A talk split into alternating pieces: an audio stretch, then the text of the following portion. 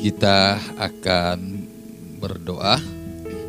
Mari Bapak Ibu, jemaat GSKI Perdatam, kita akan berdoa. Mari kita berdoa. Bapa kami yang di surga, kami akan mendengar kebenaran firman Tuhan saat ini, di mana pun kami berada melalui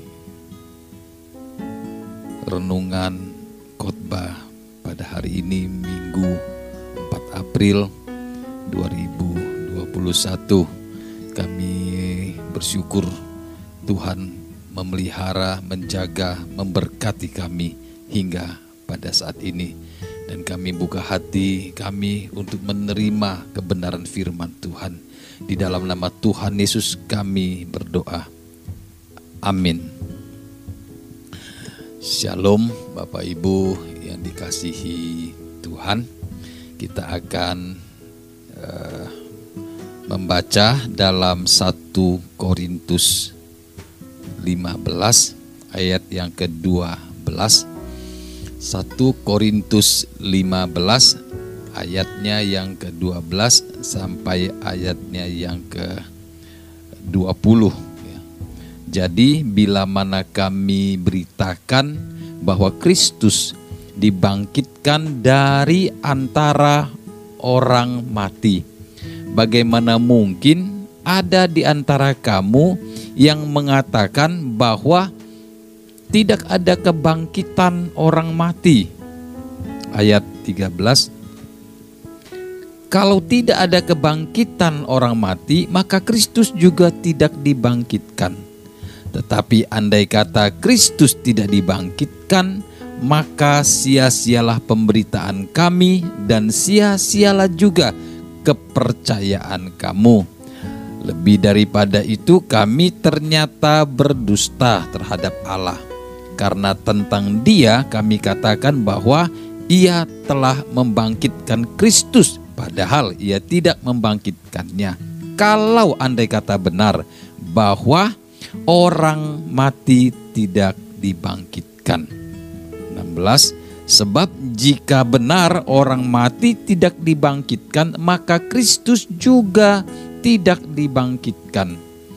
Dan jika Kristus tidak dibangkitkan, maka sia-sialah kepercayaan kamu dan kamu masih hidup dalam dosamu.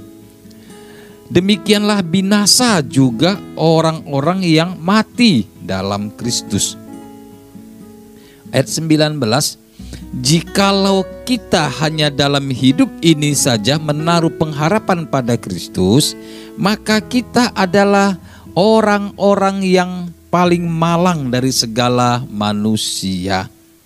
Tetapi yang benar ialah bahwa Kristus telah dibangkitkan dari antara orang mati sebagai yang sulung dari orang-orang yang telah meninggal.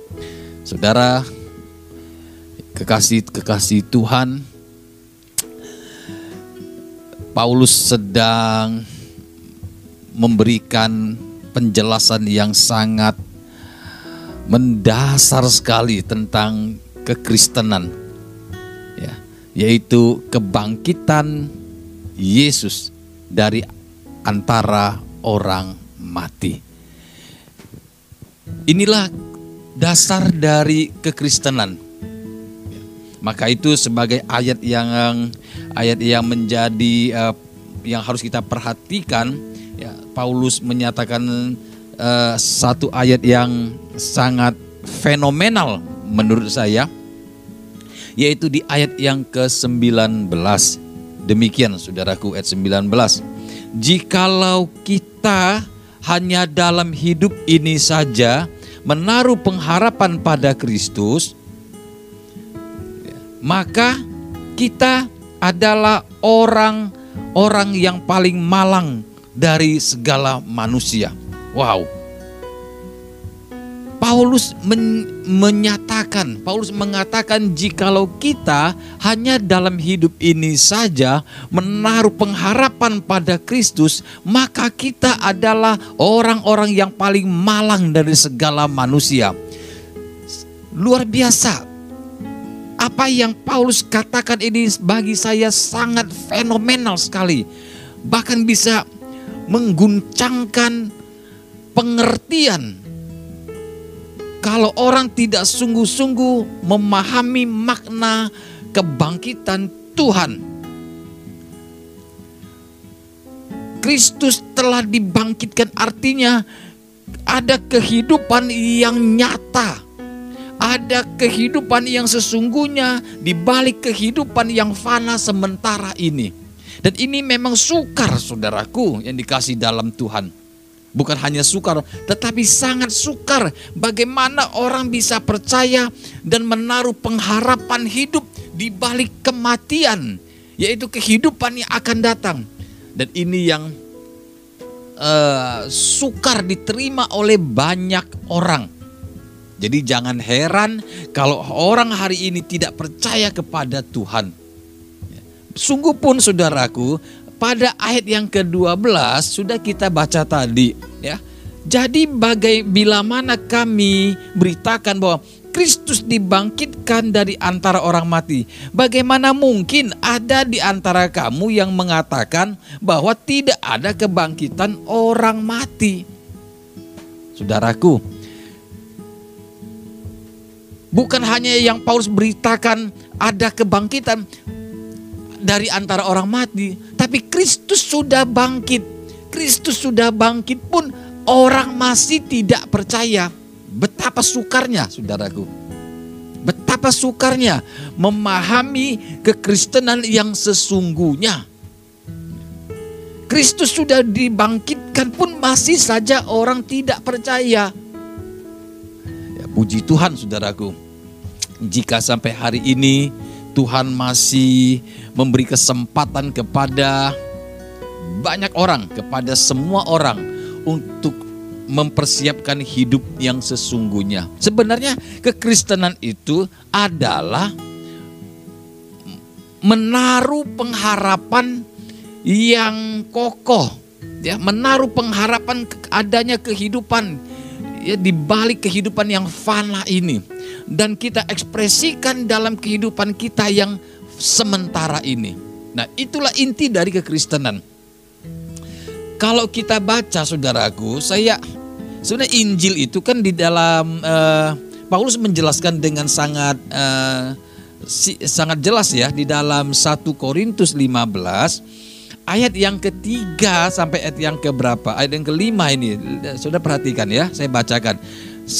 Injil yang sesungguhnya itu adalah dalam 1 Korintus 15 ayat yang ketiga. Demikian.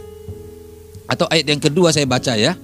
Oleh Injil itu kamu diselamatkan. Jadi oleh Injil itu kamu diselamatkan asal kamu teguh berpegang padanya. Hmm. Seperti yang telah kuberitakan kepadamu. Kecuali kalau kamu telah sia-sia menjadi percaya. Ayat 3, sebab, nah ini ya, sebab yang sangat penting telah kusampaikan kepadamu, yaitu apa yang telah kuterima sendiri. Ialah bahwa Kristus telah mati karena dosa-dosa kita sesuai dengan kitab suci. Ayat yang keempat bahwa ia telah dikuburkan dan bahwa ia telah dibangkitkan pada hari ketiga sesuai dengan kitab suci.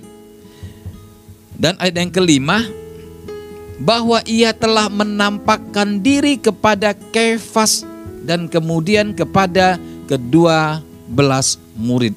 Jadi Paulus memberitakan Injil. Injil itu adalah berita tentang Kristus telah mati karena dosa-dosa kita. Kristus dikuburkan. Dikatakan ayat keempat bahwa ia telah dikuburkan dan bahwa ia telah dibangkitkan pada hari ketiga sesuai dengan kitab suci. Jadi Injil adalah memberitakan tentang bagaimana Kristus telah hidup di dalam dunia ini, Kristus telah mati disalibkan, Kristus telah dikuburkan dan dibangkitkan pada hari yang ketiga.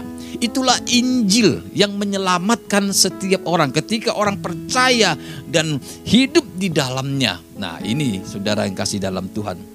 Jadi yang namanya percaya kepada pemberitaan Injil itu orang percaya harus menghidupinya. Kristus telah hidup di dalam dunia yang fana selama 33 tahun. Setengah kurang lebih ya. Bagaimana cara hidup berkenan kepada Bapa di surga. Ya. Memberitakan kebenaran Injil.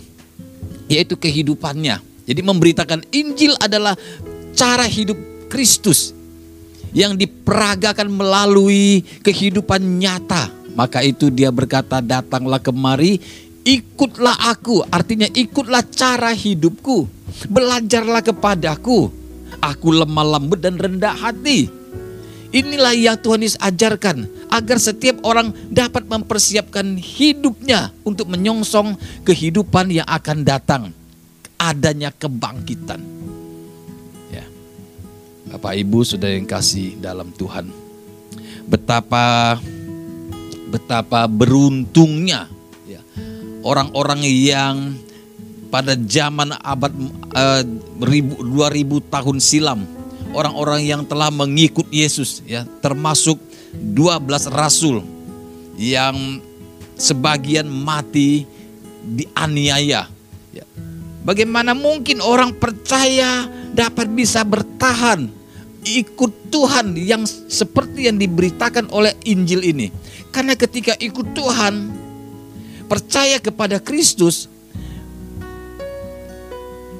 mereka mengalami penderitaan yang luar biasa.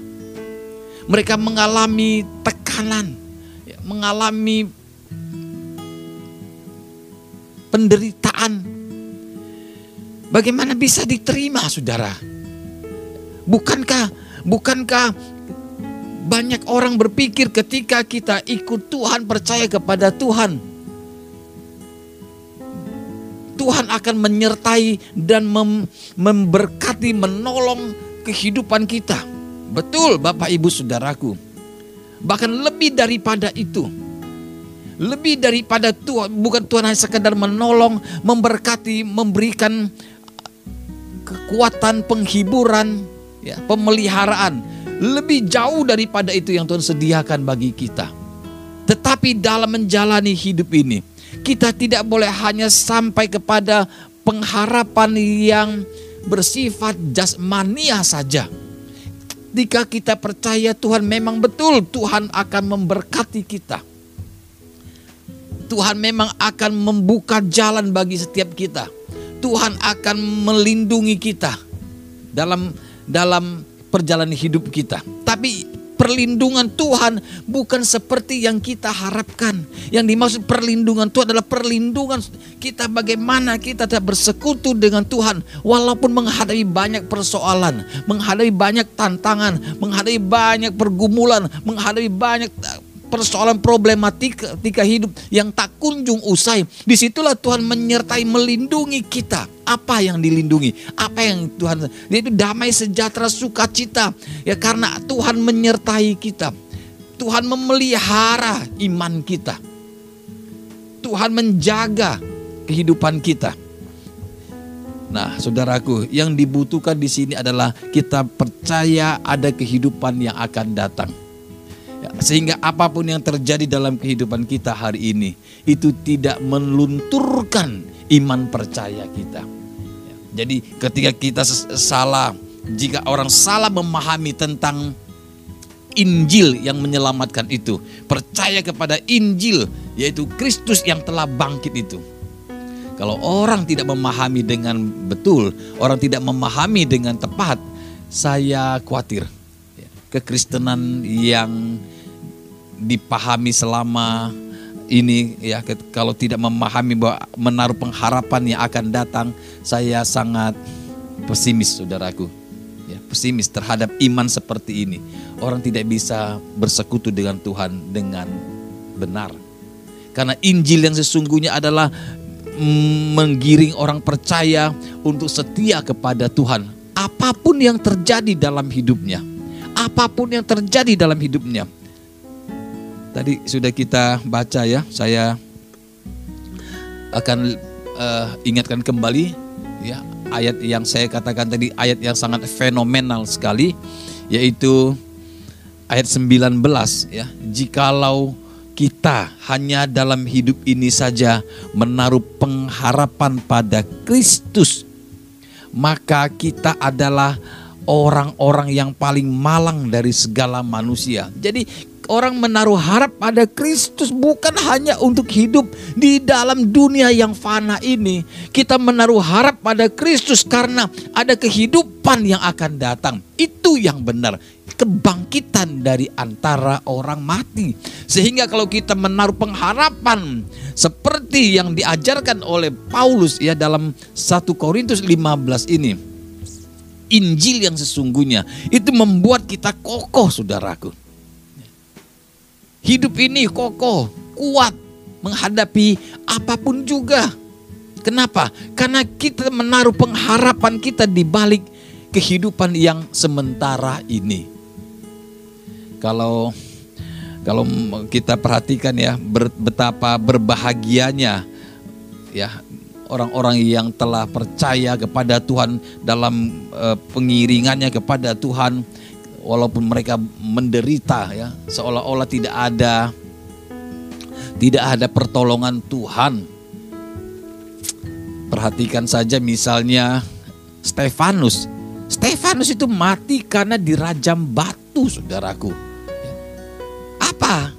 Apa uh, menurut kacamata kacamata dari sisi uh, dunia ini di mana perlindungan Tuhan? Ya kan? Di mana perlindungan Tuhan? Bukankah Stefanus ini orang yang sungguh-sungguh percaya, tetapi justru yang dialami adalah kematian yang mengenaskan. Ditolak oleh banyak orang, lalu seolah-olah Tuhan tidak menyertainya. Tetapi saudaraku, hari ini Rasul Stefanus adalah orang yang berbahagia karena dia telah melewati berbagai penderitaan hidup dan akhirnya dia boleh memperoleh kehidupan yang mulia yang Tuhan Yesus telah sediakan. Sama seperti Tuhan Yesus ketika hadir dalam dunia ini. Dia berdoa kepada Bapa di surga supaya Bapa di surga jikalau boleh cawan itu berlalu dari hadapannya. Tetapi saudaraku, cawan penderitaan itu tidak berlalu. Yesus harus mati di kayu salib Yesus mati di kayu salib. Seolah-olah Bapa di surga tidak memberikan pertolongan. Tetapi justru itulah saudaraku. Justru di situlah kita melihat bahwa pertolongan Bapa di surga terhadap semua orang yang dipelopori oleh Tuhan Yesus. Akhirnya melalui penderitaan yang hebat.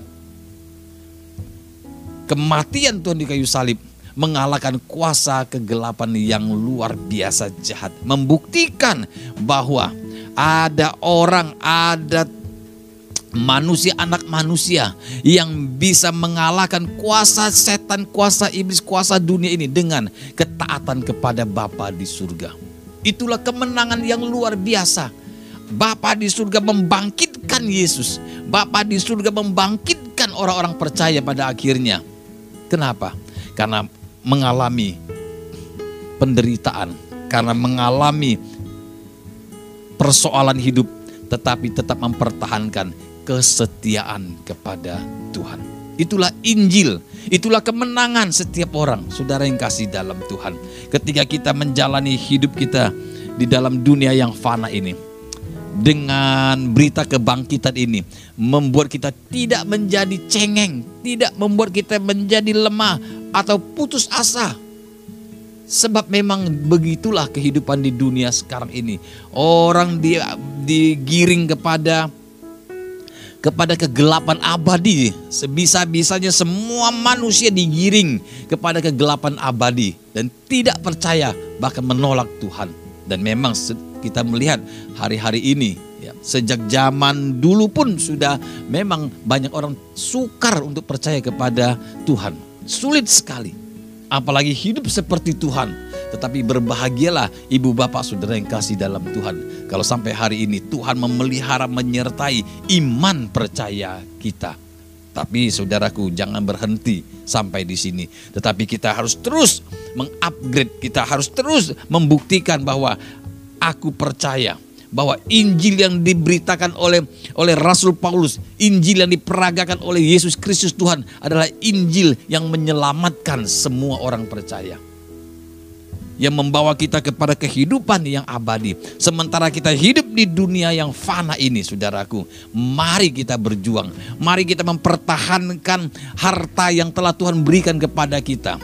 Injil yang sesungguhnya, firman yang menghidupi kita, sehingga ketika kita mengarungi dunia yang fana ini, kita tidak menjadi putus asa. Apa pun boleh terjadi dalam kehidupan kita, suka, cita, boleh kita alami, tapi sukacita itu tidak menenggelamkan kita.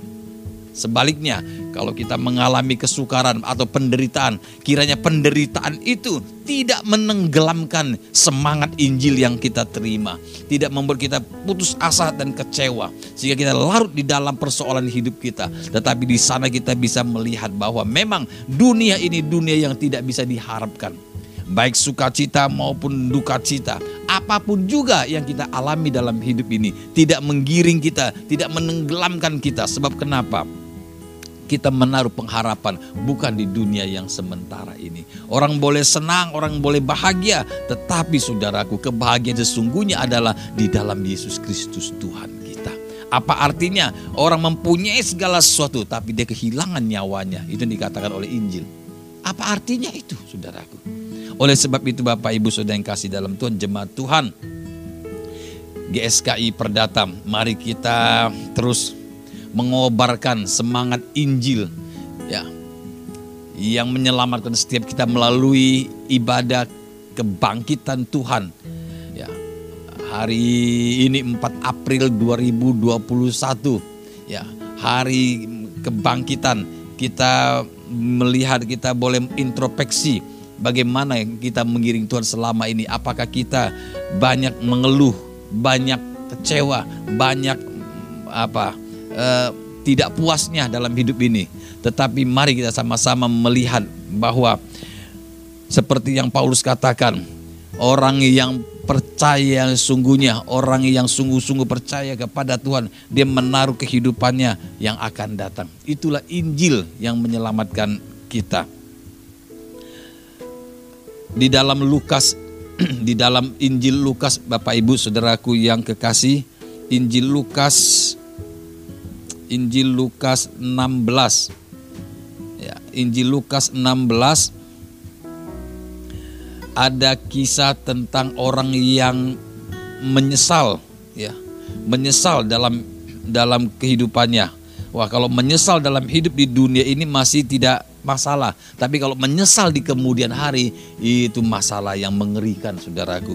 Di dalam Injil Lukas 16 misalnya ayat yang ke-19 mulai kita bisa melihat di sana ada kisah tentang orang kaya dan Lazarus yang miskin. Dalam kisah uh, ini ini ini ini kisah Lukas 16 ini tidak jelas saudaraku ya. Entah itu perumpamaan, entah itu fakta kita tidak tahu. Tetapi yang harus kita tahu adalah per, pernyataan ini disampaikan dari mulut Tuhan Yesus sendiri, disampaikan dari Tuhan sendiri yang menyampaikannya. Ini perlu kita perhatikan. Ya, entah ini perumpamaan, entahkah ini kisah sesungguhnya kita tidak tahu. Kita tidak tahu, ya. Tetapi yang kita harus tahu adalah ini adalah ajaran yang diajarkan oleh Tuhan Yesus bahwa Tuhan Yesus mengatakan ada seorang kaya yang dalam hidup ini tidak memperhatikan orang lain ya.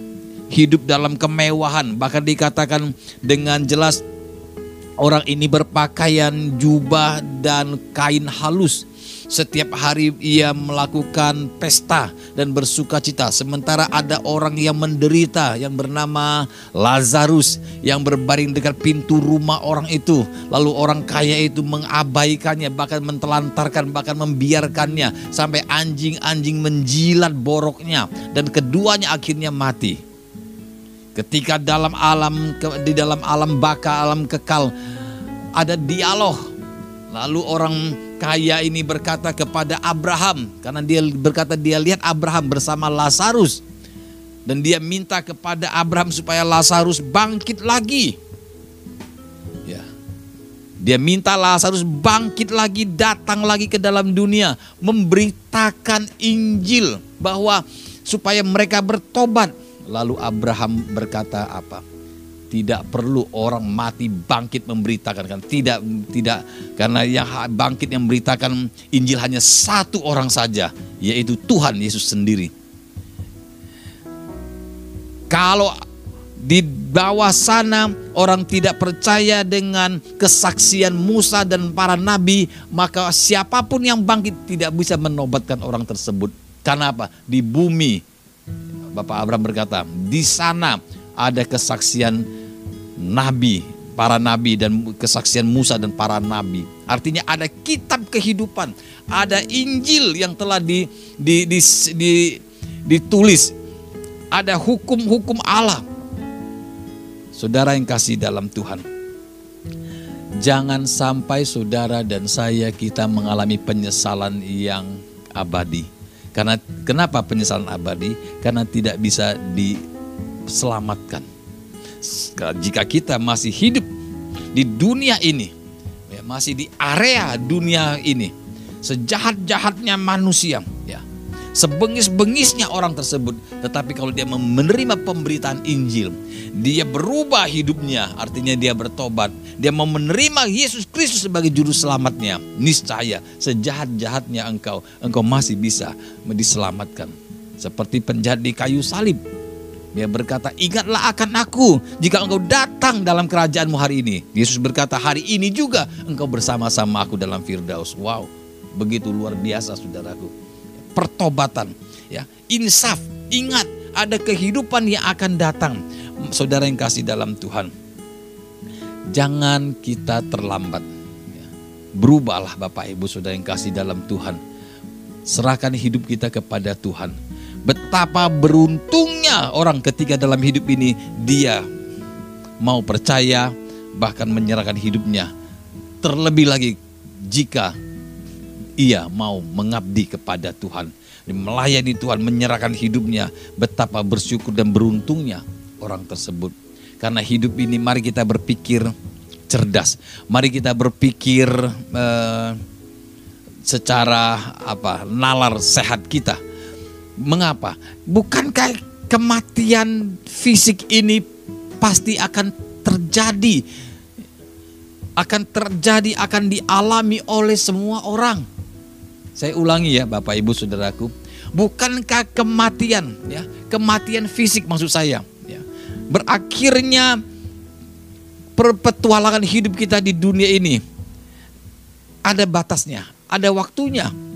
Artinya semua orang akan mengalami kematian, keterpisahan antara roh dan tubuh. Itu pasti akan kita alami. Entah kapan waktunya kita tidak tahu, tetapi itu pasti akan kita alami. Dan kalau kita pasti akan mengalami kematian itu, mengapakah orang masih tidak mau menaruh pengharapannya di balik kematian? Bukankah Tuhan Yesus telah mati di kayu salib dan menyediakan semua fasilitas keselamatan itu melalui Injil, melalui pertobatan, Roh Kudus telah dimeteraikan bagi orang percaya. Semua fasilitas itu Tuhan sediakan. Tetapi mengapa masih ada yang tidak mau? Nah, inilah saudaraku, ya, kuasa membuktikan menunjukkan bahwa dunia ini dunia yang gelap. Artinya orang tidak mampu melihat ada terangnya ajaib, terang Tuhan Orang tidak mampu melihat ada kehidupan yang sesungguhnya. Sungguh pun kehidupan ini tidak ada pengharapannya. Orang masih tertutup hatinya. Ya, mata rohaninya gelap.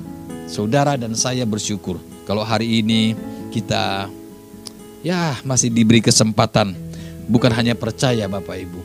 Melalui kebangkitan Tuhan ini, saya ingin mengajak Bapak Ibu dengan ketulusan hati saya, mari kita melayani Tuhan. Saudara tidak akan pernah menyesal. Mari kita melayani Tuhan. Mari kita, jika orang boleh melayani Tuhan, itu adalah anugerah harta yang tak ternilai. Jangan sia-siakan Bapak Ibu, sudah kasih dalam Tuhan. Abdikanlah hidupmu kepada Tuhan dengan apa pun yang engkau miliki. Tenaga, pikiran, perasaan, bahkan harta yang ada pada kita bukan milik kita. Jika engkau sampai taraf itu, betapa berbahagianya engkau. Sebab Alkitab yang mengatakan demikian, bukan pendeta, bukan saya. Ingat kisah Sakeus, apa dikatakan? Hari ini juga terjadi keselamatan dalam rumah ini ini pun anak Abraham. Wah, bayangkan saudaraku, seorang yang dianggap bengis, penjahat oleh masyarakat setempat karena dia seorang penagih uh, apa pajak ya yang melebih, boleh melebihi yang ditarget yang penting dia store pajak ke, ke pusat selebihnya dia boleh boleh menarik lebih ya yang bernama Sakeus tapi ketika dia berjumpa dengan Tuhan dia berkata Tuhan Separuh dari milikku akan kubagikan kepada orang miskin. Dan jika ada yang aku peras, aku ganti empat kali lipat. Luar biasa saudaraku. Sambutan Tuhan kepada orang ini. Apa kata Tuhan? Anak orang ini pun anak Abraham. Orang ini pun keturunan Abraham. Ini Bapak Ibu Saudaraku yang kasih dalam Tuhan. Satu gambaran bagi setiap kita. Selagi masih ada kesempatan bagi kita. Mari kita mengabdikan hidup kita kepada Tuhan Inilah berita kebangkitan Tuhan Yesus yang memberi kesempatan kepada setiap kita untuk mendedikasikan hidup saudara dan saya tidak akan pernah menyesal. Tidak akan pernah menyesal. Kiranya Tuhan firman Tuhan pada saat ini ya mengingatkan kita ada kebangkitan ya kebangkitan dari antara orang mati. Inilah harta saudara dan saya. Bukan hanya percaya tetapi kita Mari kita terlibat di dalamnya. Kita mendedikasikan hidup kita dan kebangkitan Tuhan. Dan kalau kita masih diberi kesempatan hidup di dalam hidup ini, ini kesempatan bagi saudara dan saya untuk kita mengabdikan hidup kita kepada Tuhan. Ini kasih karunia yang tak terhingga nilainya. Bapak Ibu sudah yang kasih dalam Tuhan, jangan sampai terlambat. Jangan berkata, Pak Pendeta, saya tidak punya apa-apa. Oh saudaraku, Tuhan berkata Tuhan memberikan masing-masing talenta dan semuanya itu adalah berharga di mata Tuhan. Semua berharga di mata Tuhan. Jangan seperti ada seorang diberi talenta lalu dikuburkan karena dia berkata aku cuma dikasih satu. Saudara yang kasih dalam Tuhan. Setiap kita di mata Tuhan itu sama. Artinya mari kita bertanggung jawab dalam hidup ini. Kita kembalikan apa yang menjadi milik Tuhan. Yaitu seluruh kehidupan kita. Tuhan telah menebus saudara dan saya melalui kematiannya di kayu salib. Dan sekarang kita milik Tuhan. Kembalikan saudaraku apa yang menjadi milik Tuhan. Kenapa? Karena hidup ini fana. Hidup ini singkat, tidak ada artinya saudaraku. Amin. Puji Tuhan. Mari kita berdoa. Bapa kami yang di surga, kami mengucap syukur untuk kesempatan pada saat ini kami masih diberi kesempatan untuk mendengar Injil yang murni, Injil yang benar yang membawa kami yang menuntun kami supaya kami tidak salah melangkah. Bahkan kesempatan yang Tuhan berikan kepada kami saat ini boleh kami responi dengan sungguh-sungguh. Kami bersyukur kami berterima kasih ya Bapa untuk kesempatan yang Tuhan berikan kepada kami. Melalui kebangkitan Tuhan kami diberi kesempatan untuk boleh mendedikasikan hidup kami mengabdikan hidup kami karena kami sadar kami tahu bahwa kami milik Tuhan kiranya Tuhan memampukan setiap kami. Roh Kudus, Roh Alam dimateraikan dalam kehidupan kami untuk boleh kami mengabdi melayani Tuhan. Terima kasih Bapak di surga. Inilah akhir ibadah kami pada saat ini. Sudah yang kasih dalam Tuhan, kita akan akhiri ibadah kita. Kita mengucap syukur kepada Tuhan. Bapa di surga, kami akan mengakhiri ibadah kami dan kami akan akan berjumpa kembali di waktu-waktu yang akan datang. Kiranya Tuhan memberkati kami. Haleluya. Amin. Amin. Puji Tuhan.